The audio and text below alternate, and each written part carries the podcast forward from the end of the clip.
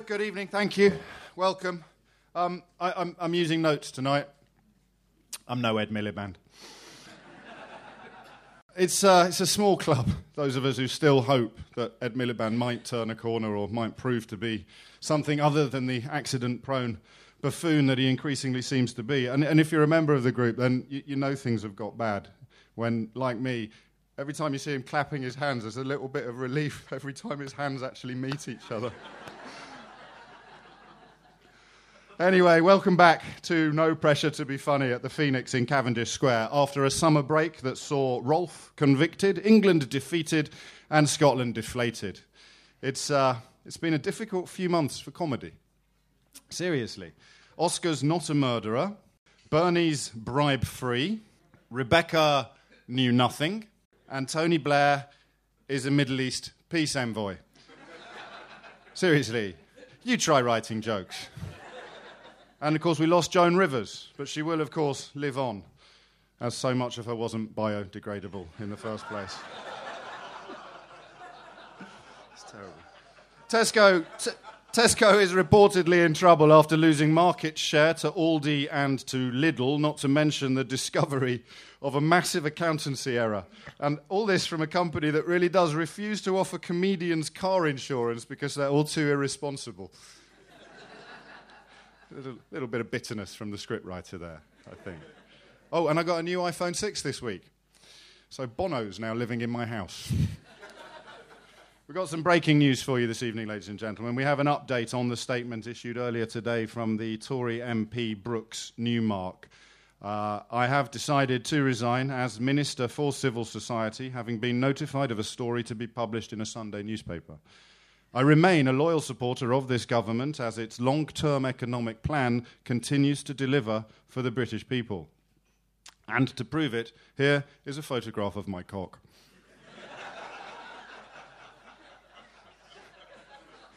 so only the last line was, was new. The rest of it, the rest of it was true. I, I, He's resigning because he sent a picture of his penis to a man pretending to be a woman working as a freelance, preparing to sell the story to a Sunday newspaper. More, more on this later. It's bloody fascinating. And he thought it would be appropriate to write. The government, as its long term economic plan, continues to deliver for the British people. So his wife, meanwhile, the mother of his five children, is sitting upstairs in their £15 million Belgravia mansion, cutting the sleeves off all of his Savile Row suits. And he's sitting downstairs pleading for his sort of marital life and thinking, I must remember to mention the long term economic plan.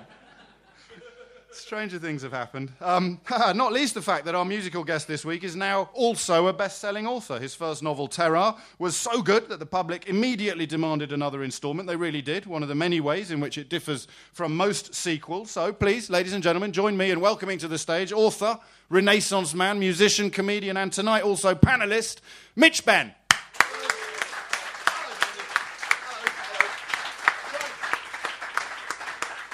I'm, uh, I'm going to try something which may or may not work. First thing I'm going to do is make this a bit taller, uh, because I am. Um, we had a weird time on the Now Show a couple of weeks ago. Now Show is the sort of Radio 4 thing I do. We actually did something kind of unprecedented uh, on the Now Show um, this time because the Now Show records on a Thursday evening and goes out on a Friday evening. Um, which means if anything happens late fr- Thursday night, early Friday morning, we can't do anything about it last week, what was coming in the 24 hour gap was the Scottish referendum results. So we thought there was just no way we can do the show without knowing the results. So we took the unprecedented step of actually not recording the show until, th- until Friday lunchtime. But I wrote two songs because I thought I'll write a song for what happens if we get the yes vote and what happens if we get the now and the no vote. So obviously, as you know, it was a no vote. So I, that's the song that went out. But I've got this other song which I wrote, which has never been done anywhere. So. Uh, I thought this might be a fun thing to try and do it if I can actually read my own writing and I think so. So, a bit of counterfactual sort of counter history stuff. Just imagine if it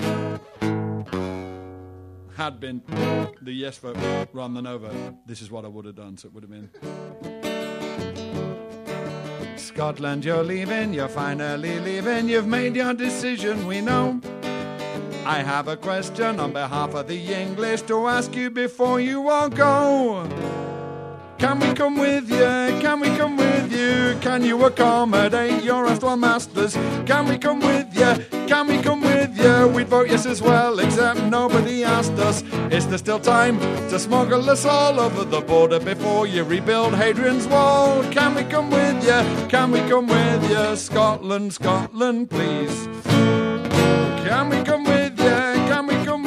We're not all Etonians, so don't hate or blame us. Can we come with you? Can we come with you? We'll practice the accent, we'll like the proclaimers. You're facing the future with excitement and fear. We're facing the same old bollocks down here, so can you come with you? Can we come with you? Scotland, Scotland, please. Something like that, anyway, so there you go. Thank you. Ladies and gentlemen, Mitch Benn. Mitch, do, you want to explain what you're going to do in the yeah, second oh, yeah. half? I'm going to try and do something in the second half, which is probably going to be quite distracting while I'm pretending to be on the panel. Is, Um, it, is it something you wrote for someone else and didn't use? no! Oh, no. wow. Thanks, Mitch. what I'm going to try and do is I'm going to try and write a song while we're doing the show. Um, so if you guys want to nominate uh, any particular news story, it doesn't matter if it's one which is going to come up in conversation as well. Maybe something slightly fringy. I don't know. I will try and write a song about. Tell you what, let's do two different news stories. That can get so. Anybody just shout out a news story from about the last seven days? Anybody? Wearing burkas in school. What was actually the story about that? Has it been banned? Is it being encouraged? What's the story? Banned in what school? Where? It'll help me. Camden. Camden. Right, Camden. No burkas in Camden. All right. One other story, please. Anybody? DLT. DLT. Okay. Right. DLT. burkas in Camden. right. The cogs are turning. Okay. Can I grab a bit of paper? Thanks. Ladies and gentlemen, Mitch Benn, who will now join us on the panel, where he will be joined by, and uh, please a warm welcome for Dan Smith, Suzi Ruffell, and Paul Sinha.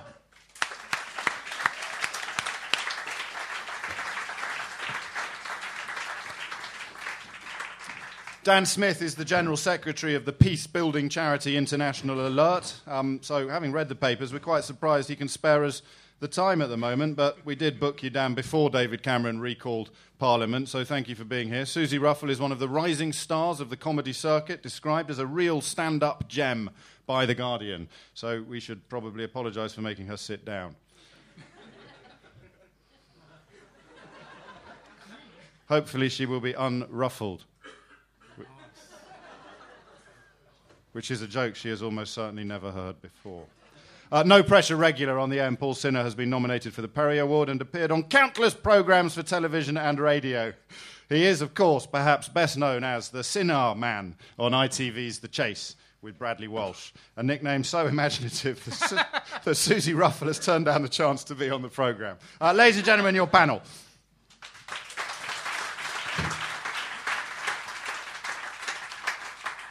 Normally, of course, uh, we kick off with Alistair Barrie's Devil's Advocate, but he can't make it this week. We don't, we don't know why, although it's rumoured he's defected to UKIP. Um, so instead, I'm going to start by talking to Dan Smith, because Dan, we're, we're doing this edition of the show, of course, in association with International Alert. So a few, a few words perhaps on, on precisely what it is you do. Uh, we work in about 25 countries around the world, helping people to build the conditions of lasting peace. What peace building is about is taking the situation in a country from the, for example, the opportunity which is given by the signature on a piece of paper to making peace a re- reality in their regular lives, in their daily lives. And that involves people getting together, talking with people often whom they disagree with, whom they hate, whom they have seen c- carrying out crimes, whom they think of as their enemies, and trying to build something that you could call a community uh, so people can work together. It involves them talking together and then doing and working together. And it's, um, as you can imagine, it's slow work. I, I was going to say, it's, it's not going well. Um, actually, you would be, you, you and every other skeptic and cynic in the land would be surprised. Peace is the big unwritten good news story of the last 20 years. And it's unwritten for a reason, because it, it doesn't sell newspapers. That's It right, doesn't- because building peace is about building normality. And building normality is not what gets the headlines. What gets the headlines, and probably should, are the tragedies and the pain and the misery. But there are now going on about half as many wars as there were in the mid 1990s. And that's for a reason. That's because people and some governments and some international organizations have worked hard over those 20 years. And International Alert is a part of that story. Well, we, of course, have just. We, I use the term very loosely. I, I have nothing to do with it, but we, we've just started another one, of course. Yeah. Uh, gone in where almost anybody who knows the region, it seems to me, whom I've been reading in the last couple of weeks, has been saying that what the US and Britain and the Saudis, the UAE, other states are doing in Iraq and in the US's case in Syria as well will not work. And yet, yes, that's what there has just been an overwhelming vote in favour of in the House of Commons even more overwhelming, Paul Sinha, than last time. I mean, it, it, there's a sense of deja vu, but the key crucial difference is we don't even have Liberal Democrats um, objecting anymore. They, I mean, they, they were piling in alongside the Tories and most of the Labour Party. There is a sense of deja vu, but I think there is. Um, well, I don't have the stats to back, back it up, but I think there is more public support at the moment for intervention than there was before because it's a much clearer, much more ideologically defined evil that we're discussing. Now, I haven't really thought this through, but what I thought about IS um, is that unlike other organi- uh, unlike other terrorist organisations in the past, they don't seem particularly concerned about killing themselves. They seem only concerned about killing other people. There seems to be a sort of love of just killing other people that, in my lifetime, I don't think I've seen. And that's the message that we're getting: is that IS are essentially killing for fun and as, and, and as a result, I think the, the, the cultural clash seems much more severe now than it did back then when people, in 2003, when they were discussing the Iraq War, people didn't feel under threat from Saddam Hussein. And so there wasn't. because we weren't. Well, that, that, yeah, yeah that, that, that's the whole point. Yeah. As people now do feel genuinely under threat. Do they? I think, that, I think it's just. I think Paul's onto something. You know, it's, it's a uniquely almost comic book level of evil that these guys appear to be in. They're, they're, they're, the first ones in sort of living memory who actually seem to know they're the bad guys. You know, it's very unusual in the yeah. real world for people to see, to actually know they're the bad guys, but they actually seem to be almost. You know, it's, it's, it's the conspiracy theorist in you just thinks that somebody's making this up. You know yeah. what I mean? It's the, you when their tagline is "We're the guys that were too extreme for Al Qaeda." Yes, so yes. Go, yeah. Oh fuck! Yeah. This is but we're going with IS. Is that what we decided? Because nobody seems to we get ISIS, ISIL, IS. You know, they changed it. They, they officially changed it from ISIS to Islamic State, so they went from sounding like an evil travel agent to the worst dance act of the early '90s. I, so. I think, I, I, think it's, I think it, it's a bit like Bucks Fizz. So the, the original members have disagreed on where oh, the band. The, yeah, yes, yes. Yes. the original members have disagreed. So soon we'll have the real Islamic State, and then we'll have the, the I real can't Islamic. Believe it's not the Islamic State. Mike, Mike Nolan's Islamic State. The bootleg Islamic State. If you told IS they were just like an alcoholic cocktail, you wouldn't be here for very long. but, but yeah, I'm interested that you're persuaded, as it were, because it's not. It feels different. Yes, I mean, I sense that it does. It would should explain the vote. It would explain the, the, the, public opinion. But the public opinion has changed in six weeks flat. And during those six weeks, so the, stuff, the stuff we overlook is astonishing. During those six weeks, the people we're trusting to tell us that this is evil incarnate, mm. that Jihadi John is, is, is there and is doing these terrible things, and all the people that have given us this persuasive information, about six weeks ago said, oh, by the way, they're, they're three times bigger than we realised. At which point you sort of go, well, hang on, uh, if, if you can't count them, how, how, exactly can you be so sure that they're doing everything that you're saying that they're doing and are indeed? Uh, just, just, it's almost too convenient. It's almost too evil laugh. I, I think that there is a huge amount of exaggeration. Do you really? But when you take the no, that you, wasn't meant to be funny. When you take the exaggeration away, yes, I think there is something there, something different from before, fundamental and awful and horrible. But this is the, the, Muslim that they've been warning us about for years. This is almost the EDL's wet dream of a Muslim, yes. which is terrifying. Yeah, yeah. and you know, the, and the whole point of them being well, the, the militant breakaway from Al Qaeda is is a frightening but, but, that, thought. but it doesn't answer the question of whether this is the right thing to do. Exactly. Right? Have we ever done anything at all like this in the region where we're doing it now? Um, Iraq, Libya, Afghanistan, so on. Question, second question, how did they go? Mm. Right? And the third question is what's the definition of madness? Right? It's doing the same thing and expecting the result will be different. We will not get a solution to the problems by bombing or even take, by taking the, the bigger military action. I've listened to a lot of people who quite serious, whom I take seriously, and who say bombing must happen. But the ones whom I take most seriously say, but it will only work, it will only have an effect if a whole lot of other things happen as well. And the difficulty that we have is that it is not straightforward, it's not easy to see what that is that could happen. I mm-hmm. mean, things have gone so far towards hell in a handcart in Iraq and in Syria that it's really difficult to sit down and say, oh, well, you know, here's the solution. I don't think anybody is doing that. I think it's simply my view is why keep on doing the thing that has made it worse so far?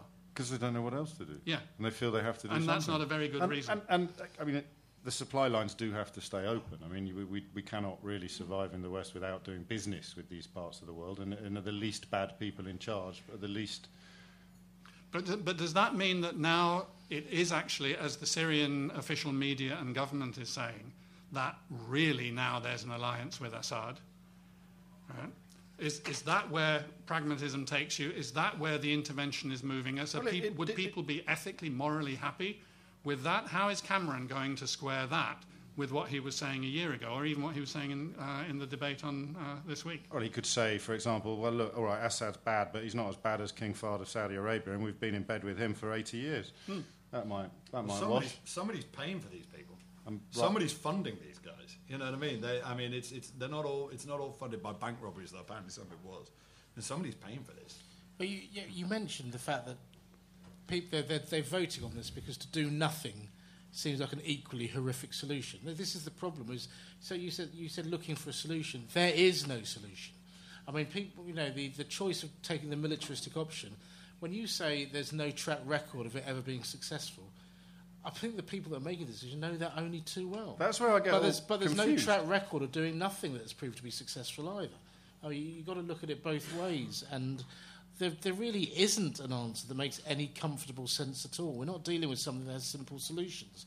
And as a result, it is damned if you, if you do, damned if you don't. And it doesn't matter what they do, they, will- they, they will end up being damned by people that disagree. I disagree think the thing them. is, we now know that there are no comfortable solutions because 10 years ago we thought there was. 10 years ago we actually thought we could sort this out with bombs and boots on the ground. And if anything, you know, what we've ended up with is infinitely worse. Not that what we had was great, but what we have now is infinitely worse. I think one gets the feeling that the world has matured a bit. Well, you say that, Mitch, but the, there was a there was a Fox News commentator responding to the I news. wasn't including Fox News. But one of the uh, you know. one of the American pilots leading the leading the bombing campaigns is is a is a female. So the Fox Oh, News Jesus, commentator came up with the immortal phrase "boobs on the ground." Yes. So. I mean, elements of the world might be maturing slowly. Well, slowly. you must remember Fox News is basically for douchebags by douchebags. I mean, it really is. It's just It's got douchebag amazing square. stickability. I, I- I guess uh, we should also look um, at the question of people going from here from here to there. Can you, Suzi, even begin to understand what might tempt a pharmacist from Birmingham or someone who works in Specsavers in Surbiton to, to take up arms in the, in the in the Iraqi desert? What? No, not No. really. But I, I don't know. I think that there's my fear is that there's an enormous disenfranchised youth that just feel that they have no other option, and that and I, I don't. I, for me, you sort of going back into Iraq. It's just I don't. I feel like when is this going to end? It's just I just feel like it's consistently history repeating itself, and nothing seems to have nothing ever seems to be changing from where I'm standing. You know, you know what's changed from then to now. It's almost the exact same news story. We're in Iraq. Someone's left take that. And Jim Davidson's back on tour. I, mean, it's, I don't- I don't know if it's the so much exact as- same I as don't know if it's so much a case of no, no, no other option, so much as I think that this can look like the glamorous option to a certain mentality. Right. There is this nasty little thing inside some of us that just wants to have that kind of sadistic bully legitimized and be told that it's this is for a cause. And the idea is like, you know, you can be on the dole in Luton. Or you can be in Syria cutting people's heads off. I'm, I'm, I'm You totally know what I mean? you. It's like, you I- know- I know I've, I've researched this, and it turns Yeah. out that Specsavers in Surbiton has excellent working conditions, a very, a very generous pension plan, and, a- and a multi-choice canteen, and, and so it's not it's, it's, it's, it's not the case that it feels like people are choosing to kill. Yeah, that's what I They're mean. choos- But they do. feel- The, the, the Is religious it- is element. it- Is it, Suzi. fear that people do, they're trying to take control, like that? I, I don't. Oh, I hope that it's not an innate need to kill. Like, isn't it more about people trying to take some sort of control, feeling like they've been under the foot of the government for too long, and it's their only way to be able to fight back? and the religion. You can't you can't Yeah, ignore course, the religion. course, of We, course. and you realise how nuts the religious side of it is when um, when they are, ask, start asking to come home, the, the British jihadists. Mm. They start asking to come home because they've made a terrible mistake and they've ended up in Syria in the middle of a war. And they thought they'd be going out to fight jihad. And instead, they're being encouraged by ISIS to, to kill the less radical, the less um, fundamentalist rebels in Syria. And, and so that lifts your heart a bit when you're back at home. Waiting for your fucking appointment at Specsavers in Surbiton. and it sort of gives you a little bit of hope that there might be light at the end of the tunnel. And then you look into what some of them are saying, and they're actually saying, because the thing is, we're a bit worried that if we're killing non radicalized rebels in Syria instead of killing uh, Assad's army, then we might not actually get our 32 virgins when we get to heaven. And at that point, you think, I don't know if I want you conducting my next eye test, actually, after all. I think, I am quite comfortable to have, have, have you stay there. Dan, how, how, much damage, I mean, how, how much work have you done in that region, and how much of that will now be undone already?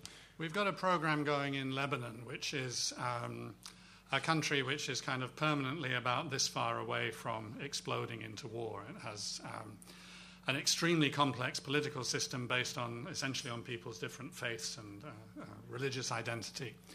And it has a, you know, a very bad track record with an awful civil war which basically destroyed the country from the mid 1970s until 1990. Um, so we've been working there on, especially on political dialogue between uh, representatives of all of the political parties, been working with uh, community groups in the border areas to Syria, and we're now working on some, some other programs there as well. And uh, what, one of the things which is interesting, um, Obama, in his speech to the United Nations, which is full of sort of, I think, mixed messages, remarked that you know, one, beacon, one sign of hope was that, after all, in Lebanon, the political factions are still holding it together and refusing to fall for the temptation of, a, of, an explosive confrontation in their own country. And I think that's true. And I think that the work that we've been doing, especially with the political parties, is a bit of a contribution to that. But clearly there is an enormous risk that it will overflow from Syria. And you should understand the overflow almost literally in terms of the movement of mm. people from Syria into Lebanon with guns and evil intentions. Uh, and if that does happen, Lebanon doesn't have an awful lot of ways of protecting itself. Can I, I mean, can I ask you, what would you say if you had an audience with Obama and Cameron? What would you tell them in terms of what, what, what you think the right way to go forward is right Okay, now? the first thing I would do, I would try to concentrate their minds by saying, Libya, you had a tyrant in charge, you now have 1,700 militias fighting it out. The elected government has left Tripoli and gone to Tobruk. The militias which fought to overthrow um, Gaddafi are now uh, fighting each other. Uh, there's a war going on between radical Islamists, red, less radical Islamists, secularists, many of whom um, previously were associated with the Gaddafi government. Do you think that is a good outcome? Because if it's not, put that kind of option to one side. It's not an alternative. That, that's the strongest thing which I feel is it if it doesn't work, acknowledge that it doesn't work, and now we have to try to find the solutions.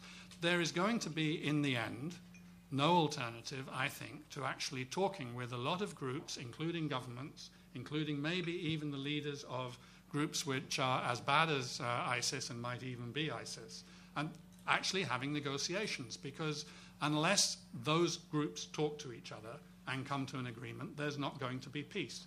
But if that only happens at the leadership level, that is going to be extremely weak. And therefore, it's to do with finding people who are kind of leaders of opinion in their own communities to, to get together to try to form that sort of basis of view that this is, this is not a solution, that carrying on with the civil war is not a way to go. When the fighting in Northern Ireland came to an end, yes, part of it was a high level political agreement between the different parties. Part of it was people in Northern Ireland were just sodding fed up. Right? That wasn't their future. They knew it wasn't their future. They didn't have a future if it continued. And that did form a real pressure. Um, it's not by any means an easy, a quick, or a straightforward solution. But as I said, things have gone so far towards real hell in Syria and in parts of Iraq that there is only a slow and a difficult way back. But I am certain that that slow and difficult way back does not include airstrikes. There's a, yeah, absolutely. I, I would, uh, I, I would refer you to the title of this evening's entertainment if you're finding, if you're finding the, the unanimity, the consensus, and, and yeah, the, the, the grim nature of exchanges so far. Uh, grim. Uh, and I promise you that things will lighten up in the second half because you're in charge of it. keep me quiet. No, not at all. Not at all. I, I'm going to get you to do some impressions. The, uh, uh, one of the things that happens in the second half is that uh, during the interval, you'll, you will all be invited to write down anything you'd like to draw to the panel's attention. So either picking up on something you've already heard or, uh, or suggesting a line of conversation that you might want us to examine. In fact, um, why don't you join me in, in welcoming back to the stage for a crunching gear change, Mr. Nick Revell.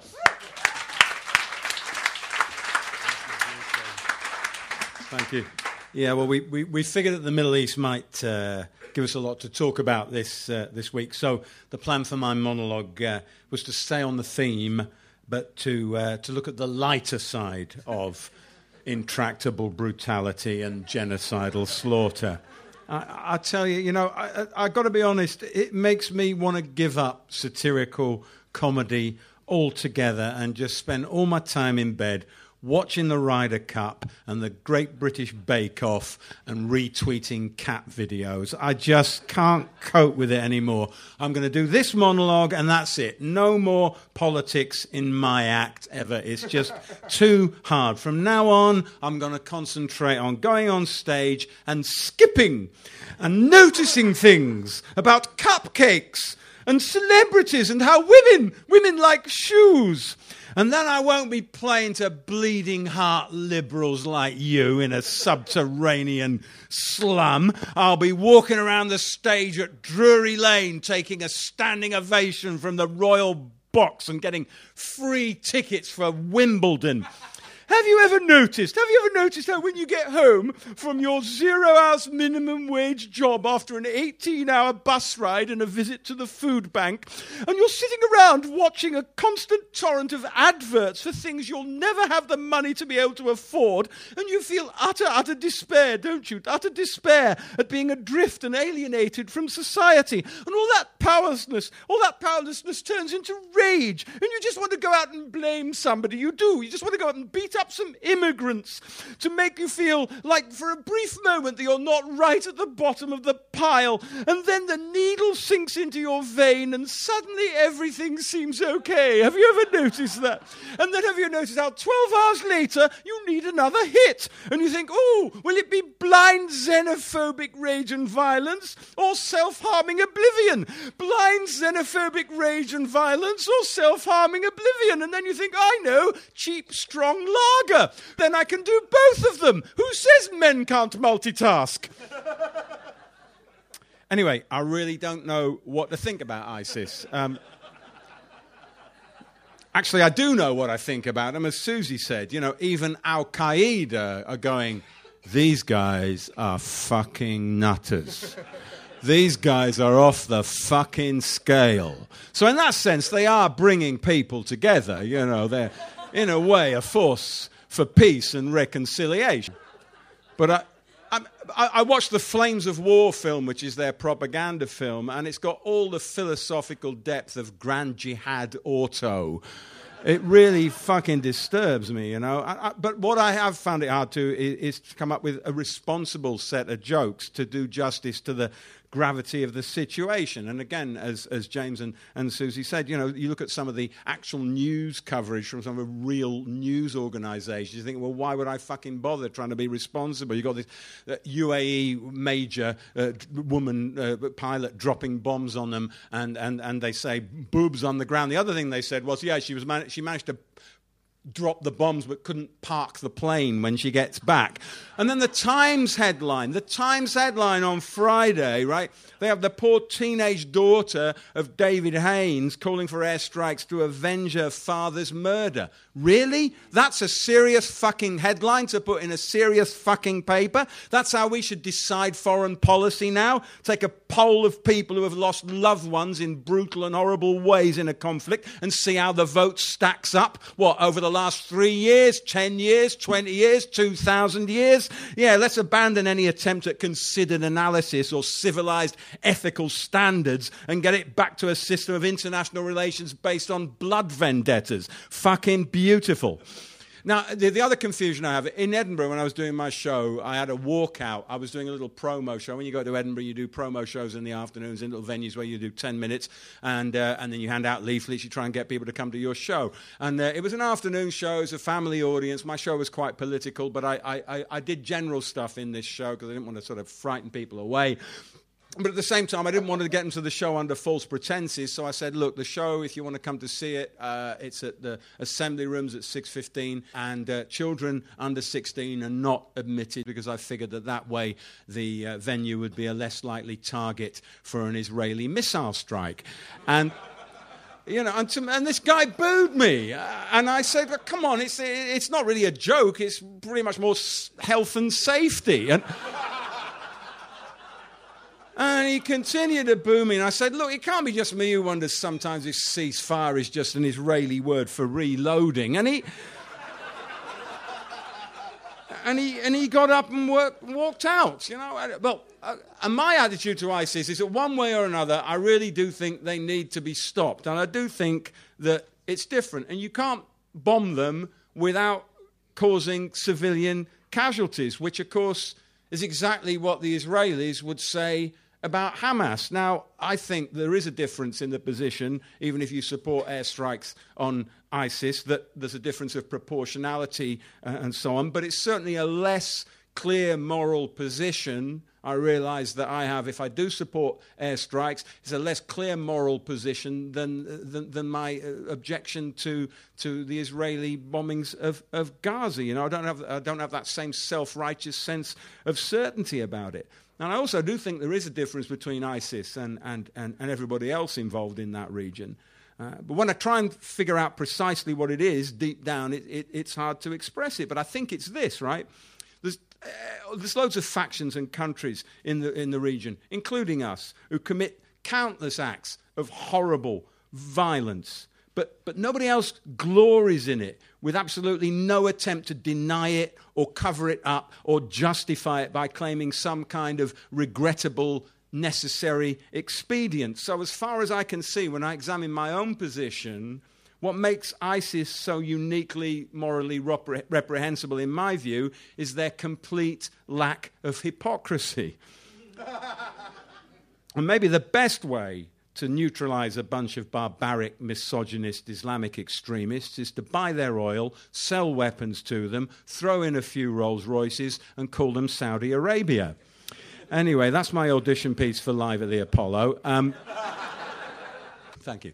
Nick Revell, ladies and gentlemen. I, I, I'm tempted to start talking about Tory penises for the last 10 minutes of the first half. I, I, there's two in the news this week. One defected to UKIP, of course. and and the other was, was, was photographed on Twitter by Brooks Newmark, the communities minister. Uh, you're all across this story, I hope. Has anyone seen the picture? The story today is divided opinion because uh, there's, there's an air of entrapment to it. What happened, as I understand it, is that a male freelance journalist has pretended to be a female Tory PR and contacted a, contacted a lot of senior male Tory MPs. And, show us your cock. and, and not, not immediately. These are Tories. You've got to clear it with Nanny first. but no, you, you, building up a mild flirtation with these MPs.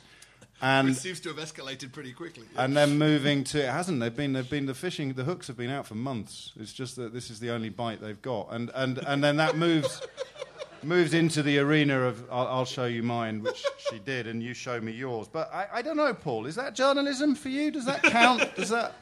Does that? It's not Woodward and Bernstein, obviously, but no, it? it's not Woodward and Bernstein. If we can agree on one thing from this evening, it is that that was not Woodward and Bernstein. Um, we discussed this before the show. I'm, I'm, I'm slightly at, at, one level. I find this absolutely revolting journalism. Yeah, I, I do. On far, and it's the same as the fake sheikh.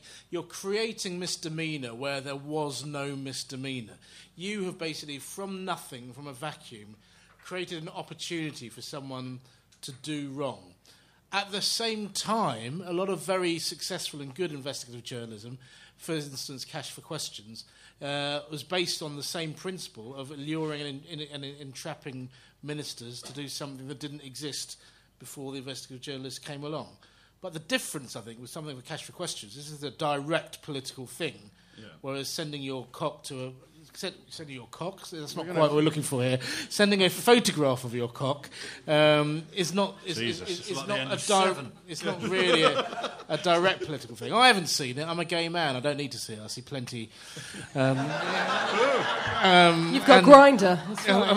yes. So no, I've not seen. it. It's not something I've particularly researched. To be perfectly honest with you. Is it a thing? Is, I mean, uh, is it, uh, Well, that's is, one name for it. Yes, yeah. one of them, yes. is it? I mean, is, it, is this now increasingly common behaviour? The, the, the notion of sending, I don't know who to turn to. I'm first. not sure. I, Pictures of I've, one of- I've, I'll I've ask the never audience. done it. I'll, I'll go possibly go 50-50. I'll say, uh, is that, I, well, you're not. You're going to put your hand up, especially if the person you sent the picture to is not the person you're sitting next to tonight. I did it on my radio show, and my wife. I, sometimes I said, normal people don't do this. Who the hell does this stuff? And my wife sent me a picture of her knickers, but they were still on the dressing on the on the washing line at the time, which worked as a visual gag. But has anyone here ever sent sent a picture of, of their? You totally have. Now Look at your face then. That was so funny. That was, there's no way. I, don't, I see I'm not putting my hand up here. No, you see, that's what I don't quite get. At, at the point at which this anonymous person who doesn't exist asks to Yeah, see. but to be fair, none of them. I mean, we, we don't know that none of them have sent a photo of their cock to anyone. They're just choosing to keep it personal. I'm relatively confident she hasn't sent her a picture of her cocktail. does it? I mean, we are in the West End, but I'm relatively confident that. You know, There is, a, there is an issue of human frailty.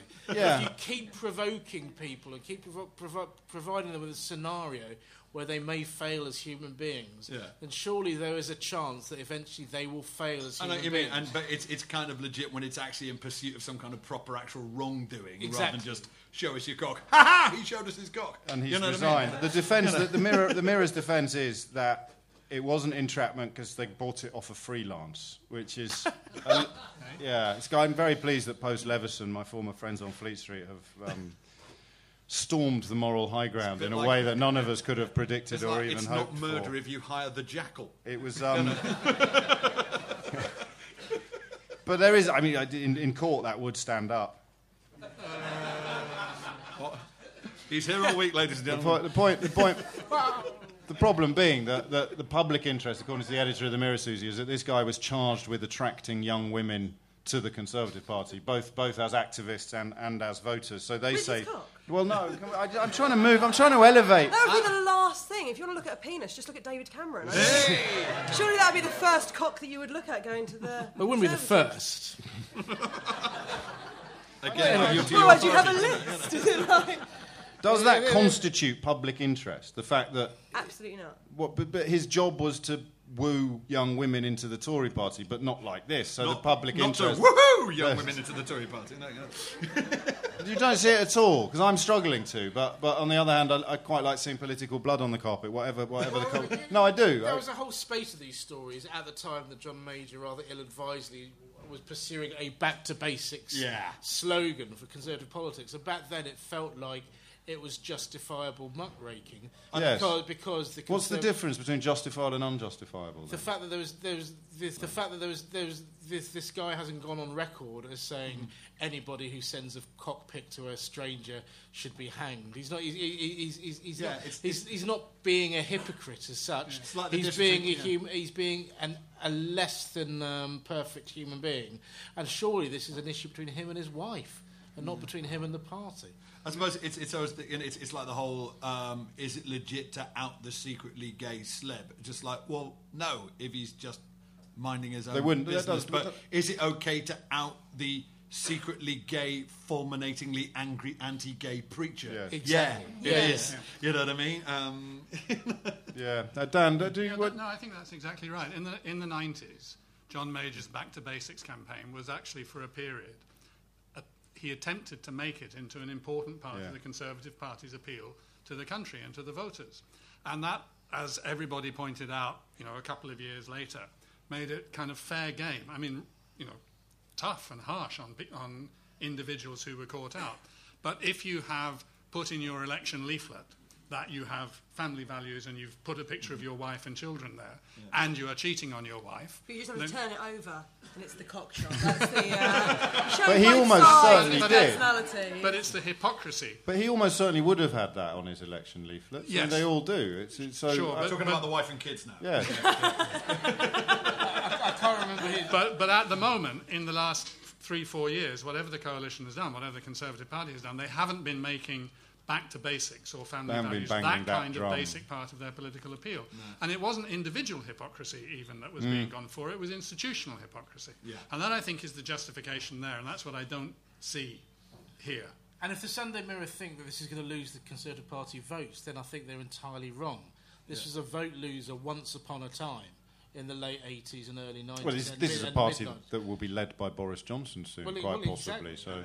And, and, and pe- people see his philandering as, oh, God bless Bonk Bonk, he's, he's got funny blonde hair. He's allowed to bonk whoever he likes. He really is. A man I mean, with it's, funny blonde s- hair. surreal. It's uh, the, the, the, the, the impunity he enjoys it with a love child running around Chelsea and, and, and, and, and poised to lead a party that has effectively made a tradition of family values. But as you say, in the last few years, so it's a timing point. If it was ten years ago, We've got off with his. cartoon goodies and cartoon maddies. It seems that we're Yeah, we're, we're doing we're, we're completely Yeah. going back to basics. There is the fact that before today, not a single human being had ever heard of this man, so they don't really care about the story as well.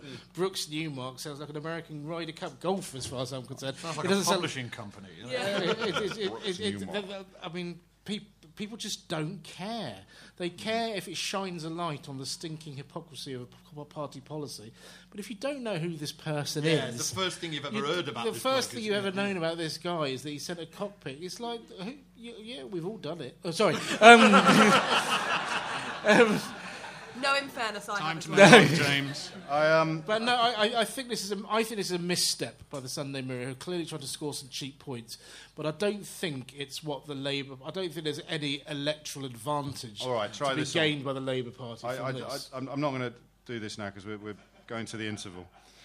Um, I, I, I wonder increasingly whether or not the newspapers now are, are, are dancing to an entirely different tune from the rest of us. And, and I, I don't just mean on stuff like this, I mean on, on the, the, the stuff that they get excited about. There's a reason why readers are hemorrhaging from traditional print media. They're going to the websites, but they're going to the websites to look at pictures of cellulite and, and, and I mean the papers with the biggest, most successful websites have, have got pictures of Kim Kardashian accidentally flashing her knickers when she or lack of knickers when she got out of a car. And and When yet the Sunday happen? Mirror, this could be one of the last big trumpet blasts of old fashioned what was it used to be bishops and on Sundays you wanted a bishop caught with his frock off and a and a, and a showgirl caught with her pants down and, and I don't think the world is like that anymore, is it? It Your does Sundays are very different from mine. well, Um, that's what tabloid. I was a tabloid journalist. that's what it used to be about. This would have been a jackpot once, and I, I really sense from everyone on the panel and from the room that, that it's just not a jackpot anymore. It's a slightly taught. It's a bit like an end of pier comedian trying to compete in the in the heyday of alternative comedy. The Yeah, world's but- moved on. But a lot has happened since Back to Basics and now. There have been senior politicians who've been guilty of committing adultery. And after a while, they've not lost their jobs. They've Yeah. not been forced to resign. The public haven't really changed. When people think of John Prescott, they think of him punching a man who'd thrown an egg at him. No one, remem- no one remembers his extramarital affairs. It feels that people aren't that interested in, in, in that. People are interested in hypocrisy and secrecy, um, and and people being, you know, essentially utter, you know, totally conning the public. That is what people are interested in. The lie. People are interested in the lie. It's the same with being gay. Nobody gives a shit whether anyone's gay or not. But if somebody's gay and he's constantly being paraded around with beautiful women all the time, then it becomes quite an exciting, gossipy sort of story. My And- God, we're turning into the French. We could do worse. Anyway, we'll all be signing pictures of our penises during the interval at the back of the room, just over there. Um, so, so until then, please join me in thanking Paul Sinha, Dan Smith, Suzi Ruffell, Mitch Benn. Thank you. Thank you very much. Welcome back to the set, second half of No Pressure to Be Funny. Now, um, who's been here before? Uh, uh, uh, well, you can tell everyone what I usually do at this point. What I usually do at this point is I pick up the contributions from the audience and I pull a sort of derisive, sneery face and go, You've really excelled yourself tonight. And then I sort of take the piss a bit out of some of the weaker contributions, um, and we all live happily ever after. But I have to tell you, I've got about six weeks' worth of radio shows here. so, so if you are kind enough to tune in at 10 o'clock every weekday morning to LBC, um, don't be surprised if you hear some of these questions popping up in the next few. I mean, this is absolutely bloody brilliant. Um, they're so good, in fact, that I'm not going to go through them now. I am just going to present them straight to the panel when they, when they return to the stage. Uh, speaking of which, let's bring our first panelist and musical maestro back to the stage to show you what he's come up with from those two sparkling suggestions. Was it the, the, the, the Burka in Camden and DLT? Um, ladies and gentlemen, Mitch Benn.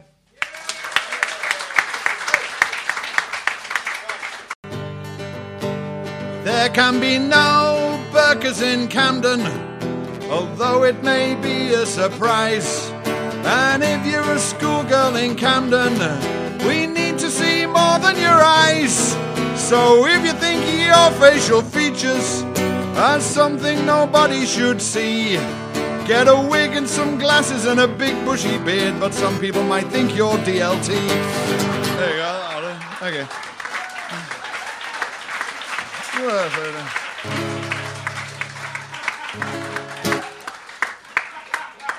That's a hell of a lot more than that deserved.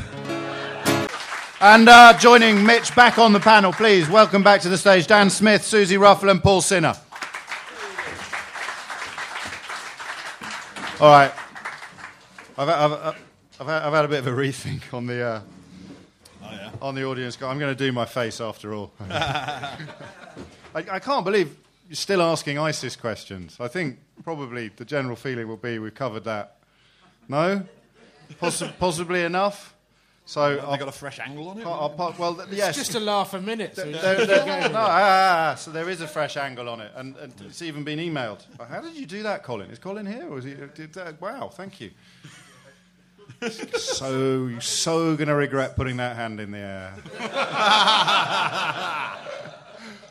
Ready? Not you. Panel. You know what it says. Whilst ISIS has killed one UK citizen and threatened another, we brand them world terrorists that will make us sleepwalk into another war in the Middle East. Panel. What does this is in bold now, so I'm going to do the voice. what does the panel think will happen with the potential mass killing of millions by Ebola that could make the plague of 1665 look like a picnic? Paul Sinha. Well, you know what? I'm a qualified doctor. I so- know. Whoa, sorry. So I'm very qualified to talk about this. You, there are years when I just couldn't move for Ebola patients coming into the surgery, and it's like Where, where, where, were you, where was your practice? Um, Somalia. and- and it's kind of lemsip, bit of lemsip just takes the edge off. That's that's that's kind of how it works. Um, the answers, of course, we don't know. We have we have no idea, and you know. The, not since the Spanish influenza epidemic of the 1910s have we had anything that really comes close to this. And all we can really do is keep our fingers crossed. It's very um, Which is great because the amount of time it takes to get an appointment with the GP. But but that that is it. We're, we're not the experts. We we at the end of the day we like a lot of things, and rather depressingly, like a lot of things that we're going to discuss tonight. Ordinary people have no real option than to keep your fingers crossed and hope for the best. And that is the same with Ebola. In two or three years' time, it could be a plague that wipes out a lot of the population. It could be. In two or three years' time, this could be something that just basically had no great significance whatsoever. And we have to put our faith in epidemiologists and virologists who are working really hard at the moment to try and basically quell the disease. But there's nothing we can really do about it. We're totally powerless. And, and so the answer is just keep your fingers crossed. And also, with some respect to Colin, it's coming at the ISIS question. It's a bit apples and oranges, isn't it? I mean, Well, I don't know, Yeah, and actually. what, yeah, we can't bomb Ebola. I think Sarah I Palin. mean, yeah, I was going to say somebody on Fox News will be angling for that, but I don't think you can actually bomb a virus. I think Sarah Palin genuinely did say that there's evidence of, of Barack Obama's unsuitability to govern that he hadn't bombed Ebola yet. That's- and that's why uh, that opening no, line in this evening on how hard it is to write jokes at the But moment. the trouble is, In- so, yeah, In fairness, it's because you can see it from our window. the same joke? no, but the the thing about um, I mean, the only good thing about it is it rhymes with Lola, so musical comedians are kept in employment for quite a while. I don't do the writing rude words to old songs thing anymore. Uh, that's quite scary, Colin. Thanks. Trying to sort of lighten the tone a bit in the second half, and, and so now we're actually under threat from ISIS and Ebola, like a sort of really evil pincer movement. And climate change. And climate change. Oh, No, don't worry Which- about which climate change. sounds really depressing, but as far as I can remember, in our entire lives, we've always had several threats to civilization. And all you can really do is shrug your shoulders and leave it to the experts. There's not an awful lot more you can I was do. a lot happier when it was the Beatles and pornographic magazines. Yeah. but it's but, but you know we, we, we- I'm not of the generation that lived through the Cuban Missile Crisis. Everybody thought the, Yeah. the world was coming to an end then. Mm. Everybody kept their fingers crossed, and it worked. Well, you know, Paul, you're pretty much exactly the same age as me. For the whole of the 1980s, it was a matter of when rather than if we were all going to get nuked, wasn't it? You know what I mean? Absolutely, I I'm a big fan of Frankie Goes to Hollywood, and, and, and, as, as far as I could tell, there were two tribes and they were going to war, and the best we could get out of it was a point. That's right. Yes. I am going to do the other one because it's got a one word. remixes. It's got, a, it's got a one word answer, and I, I'm going to do for the first time ever. I'm going to try and get every single submitted question out on the board this evening. So here's the other ISIS one. My question is: Where do all the weapons come from? The Libyan conflict has flooded the Sahara with weapons, destabilising the whole region. So isn't the West really creating all this all over again in Syria? Uh, one word answers, please, Dan. A lot of the questions come from the US. A lot of the, the weapons sorry, come from the US. To to the They're, they're Sahara. provided to the Iraq army. I was going to say a lot. A lot of the questions come from the. Colin sent an email, but I don't think we're getting I'm, any. I'm, so- I'm sorry about that. what, I- what I was thinking about was the comment by an Iraqi MP uh, who said that he knew that there were 141 helicopters had been bought and provided to the, um, to the Iraqi armed forces, and he was wondering where the other 140 had gone. And we're going to knit, a few together now. Should politicians listen to pollsters in deciding policies? And before you, the reason I was rudely fiddling with my phone while Paul was talking is because weirdly this popped up on my Twitter during the interval from Owen Jones's new book, and it's about the difference between what the public think about things and what the reality is. So, if I were to ask the UK population in a reliable opinion poll, what population of the UK at the moment is Muslim? What do you think the answer would be? Don't cheat, Mitch Benn. If you asked, uh, if you asked, you were An asking the opinion British poll. public- What, what, what proportion of the British population do you think is Muslim at the moment? 18. And what do you That's think? what I think the answer would be. that's what you think the answer would be. Uh, no, that's think what I that's did what the the answer. poll the, would say? The, the poll would say. And what do you think the real number is? Uh, I should know this because I wrote a radio show about this last year. It's something like um, three percent. It's a- you're pretty close. It's 5% in England and Wales. The opinion polls say 24% of the UK population is Muslim. Dan, um, the population, percentage of the population who are immigrants, what do you think the public would say and what do you think the reality is? Um, immigrants in the sense of not born in this country. Immigrants in the sense of. Immigrants. Yeah. yeah. The, the common use of the word immigrants, yeah. 30% and 10%? Very, very close. 31% is the public opinion, between 13 and 15% is the reality. Their perception is a big thing because my family is about fifty percent. Um, the percentage of social security that is claimed fraudulently, Susie. What do you think the public think it is, and what do you think the reality is? I imagine the public think it is about 25, 30%, and it's actually around 12? I think it's less. No? It's- it's, it's oh, sorry. It's about point four. It's, isn't it? the, the, the, you will get your term, Mitch Benn. I'm just getting ready for Christmas at O'Brien Towers. This is going to replace charades. I'm so uh, pleased I'm not coming. Seven, so you're not invited after that answer. Se- se- seven, seven percent of the pu- uh, of the public believe benefit fraud. Seven percent is claimed fraudulently. The reality is 0.7 percent. wow. It is, it's tiny. Yeah. And Mitch Benn, Social Security. What um, percentage of the Social Security payout in this country do you think the public believes go to the unemployed?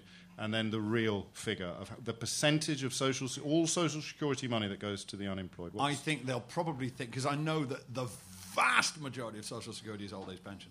That literally accounts for about 70% of it or something.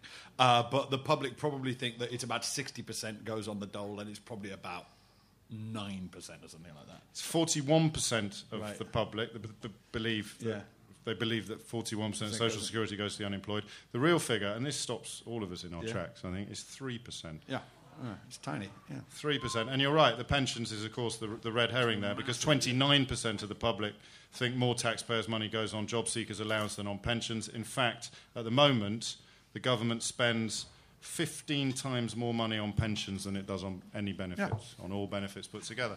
And, and, and you'll see why I felt that tied in quite perfectly with the question about how much politicians should listen to pollsters when they're deciding policies. Because if, if, if the polls are telling you that, and you have to formulate a policy that addresses public concern, how do you compute or, or process the fact that public concern is so, Wrong. wi- yeah, wildly misplaced?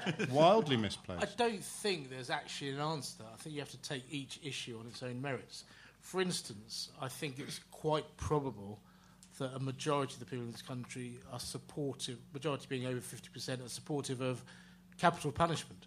I don't think there is a party that would ever dream of bringing capital punishment in as, as a policy. And I think it, You've not it- been watching Doncaster over the last couple of days? It's surely only a Well, matter yeah, of time. well, we all like a, we all like a good wank. Um, I'll put that down. Dignity, Uh, always dignity, Paul. No, it's Ryder Cup weekend. It's Ryder Cup weekend. I'll be watching a unified Europe rather Right. than UKIP. Um, so, I, th- I think it depends on the individual on the individual issue. I think there are a lot of the people on the left have to be honest about the fact that poll, opinion polls in the country wouldn't wouldn't necessarily support their long cherished viewpoint on particular issues. There are, in, on, by contrast, opinion polls that do. For instance, gay marriage. I would love to talk to anybody who says that people who are against gay marriage are the silent majority and go, you have not read the opinion polls. Hmm. Because the opinion polls have consistently for a number of years said the majority of people in this country are pro gay marriage. But that doesn't mean you should bring gay marriage in. What means you bring gay marriage in is ethics and, and logic and, and, and, mm-hmm. and un- understanding pol- political philosophy is why you should bring in gay marriage. So personally, I, I don't think I don't. You have to take each issue on its merits, but I'd hate to think that any party that I was voting for was basically swinging violently one way or another, depending on opinion polls. But I, I would argue they all are, Suzi, at the moment. I mean, the benefits and immigration, most obviously. What else was on that list? It was just that they were the key signifiers. No, no one's actually telling the truth. No one is standing up to the public and saying, no. I mean, it would sound a little odd, I grant you, in a party political broadcast to go on air and say, don't worry, there aren't as many Muslims as you thought they were. I'm the, I'm the voice of liberal England. And uh, it's hardly any immigrants at all when you really drill down into it. And oh, we're giving all your money to old people, not poor people. So, as you were, everyone relax. But no one, no one is. They do that by showing Midsomer Murders five times a day. Uh, staying with politics, this is beautifully put. Was this a headline or did you come up with it yourself? Red Ed's missed ki- miss kiss. Red Ed's miss kiss. I like that. This is referring to. Do you know that thing I said about when Ed Miliband claps and you have a little vague sense of relief when his hands meet?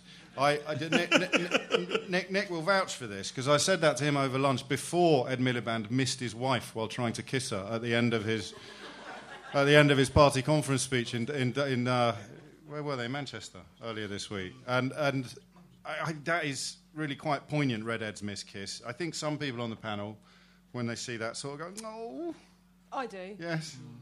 I do. I, I, I really, really want him to have some balls, and I really want him to be Like good. Brooks Newmark. Yeah, exactly. I want to see him send his balls to a young girl that works in PR. But I ju- it's just that that it- it's just the lack of confidence, the lack of every. I, I know that I shouldn't say this, but does anyone else look at Ed Miliband and think, if only you had a line of coke before you did this speech? the confidence that you would have would really help the whole of the Labour Party. I feel like he's that kid at school that your mum made you play with. Like, oh, go and play with him. I know everyone prefers his brother, but it just hasn't worked out that way. He's eating crayons and he's by himself. just go and play with him. And I just feel sad. I feel sad that that's, that that's the leader. Have you have you reached the end of the line? Do you think, Suzi? Is that I mean, hoping against hope, and then maybe just delivering a big speech and forgetting to mention the deficit is. I, yes, but I'm. I feel like I'm. I, I don't know what my other choice is. No. I feel lost in it all because it, it's.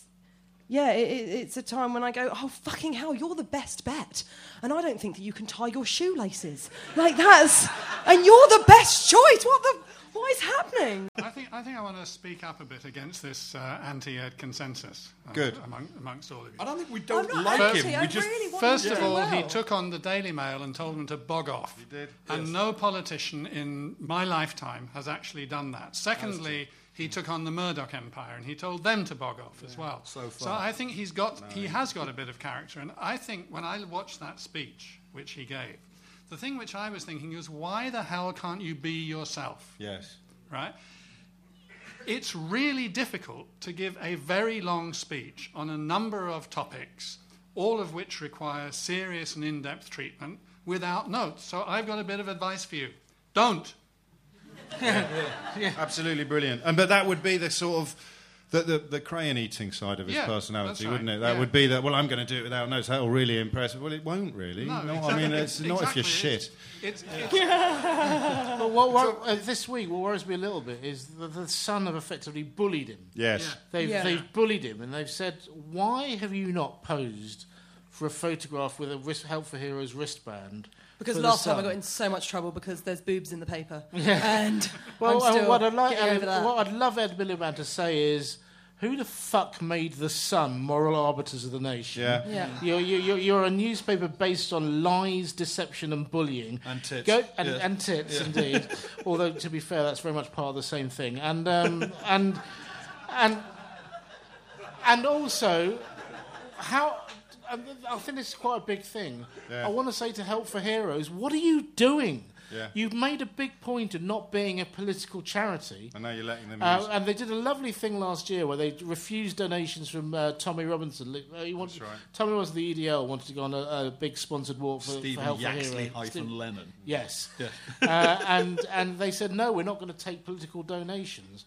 Well, why are you allying yourself with a newspaper that's trying to make political capital by bullying Ed Miliband? Charity should be a private thing. I wonder There if they knew that any- was going to happen. Actually, I wonder if the charity knew. It's a, it's a phone call worth making tomorrow mm. morning. Yeah, I, I have I have no idea, No. and I have no idea. What worries me is that Ed Miliband has said nothing back, and that's what I mean when I say he's allowed himself to be bullied by the Sun.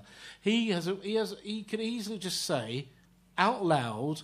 I was busy. It was the Labour Party conference. I don't know if you noticed. It was the Labour Party conference. I had other things going on. he could have Aye. easily said that. I, if I He- was writing that up for the next day's paper, Miliband too busy for dead British troops. Well, you know, the just thing is, I don't work for you, bitch. That's the thing it is to say, you know what I mean?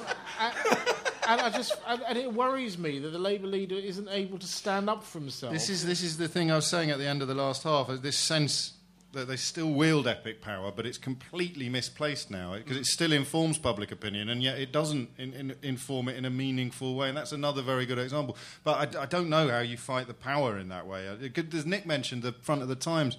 Focusing on the 17 year old daughter of, of, of David Haines, the aid worker, which is Avenge My Father, says, says daughter of aid worker, which really, that's the Times, like the Sun, same stable. It could have said, um, warmongering billionaire mogul exploits grieving 17 year old girl to lead country to war again. That's unlikely to be a News International editorial. To be I. I was on the Express. We went a little bit left field back in the day.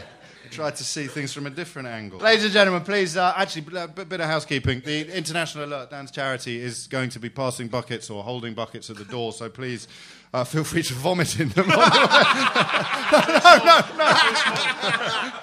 please show, show your appreciation for the amazing work that International Alert does. We'll be back at the end, the last Sunday of next month. Until then, please join me in thanking Dan Smith, Suzi Ruffell, Paul Sinha, and Mitch Benn. I'm James O'Brien. This is No Pressure to Be Funny. Thank you very much, and good night.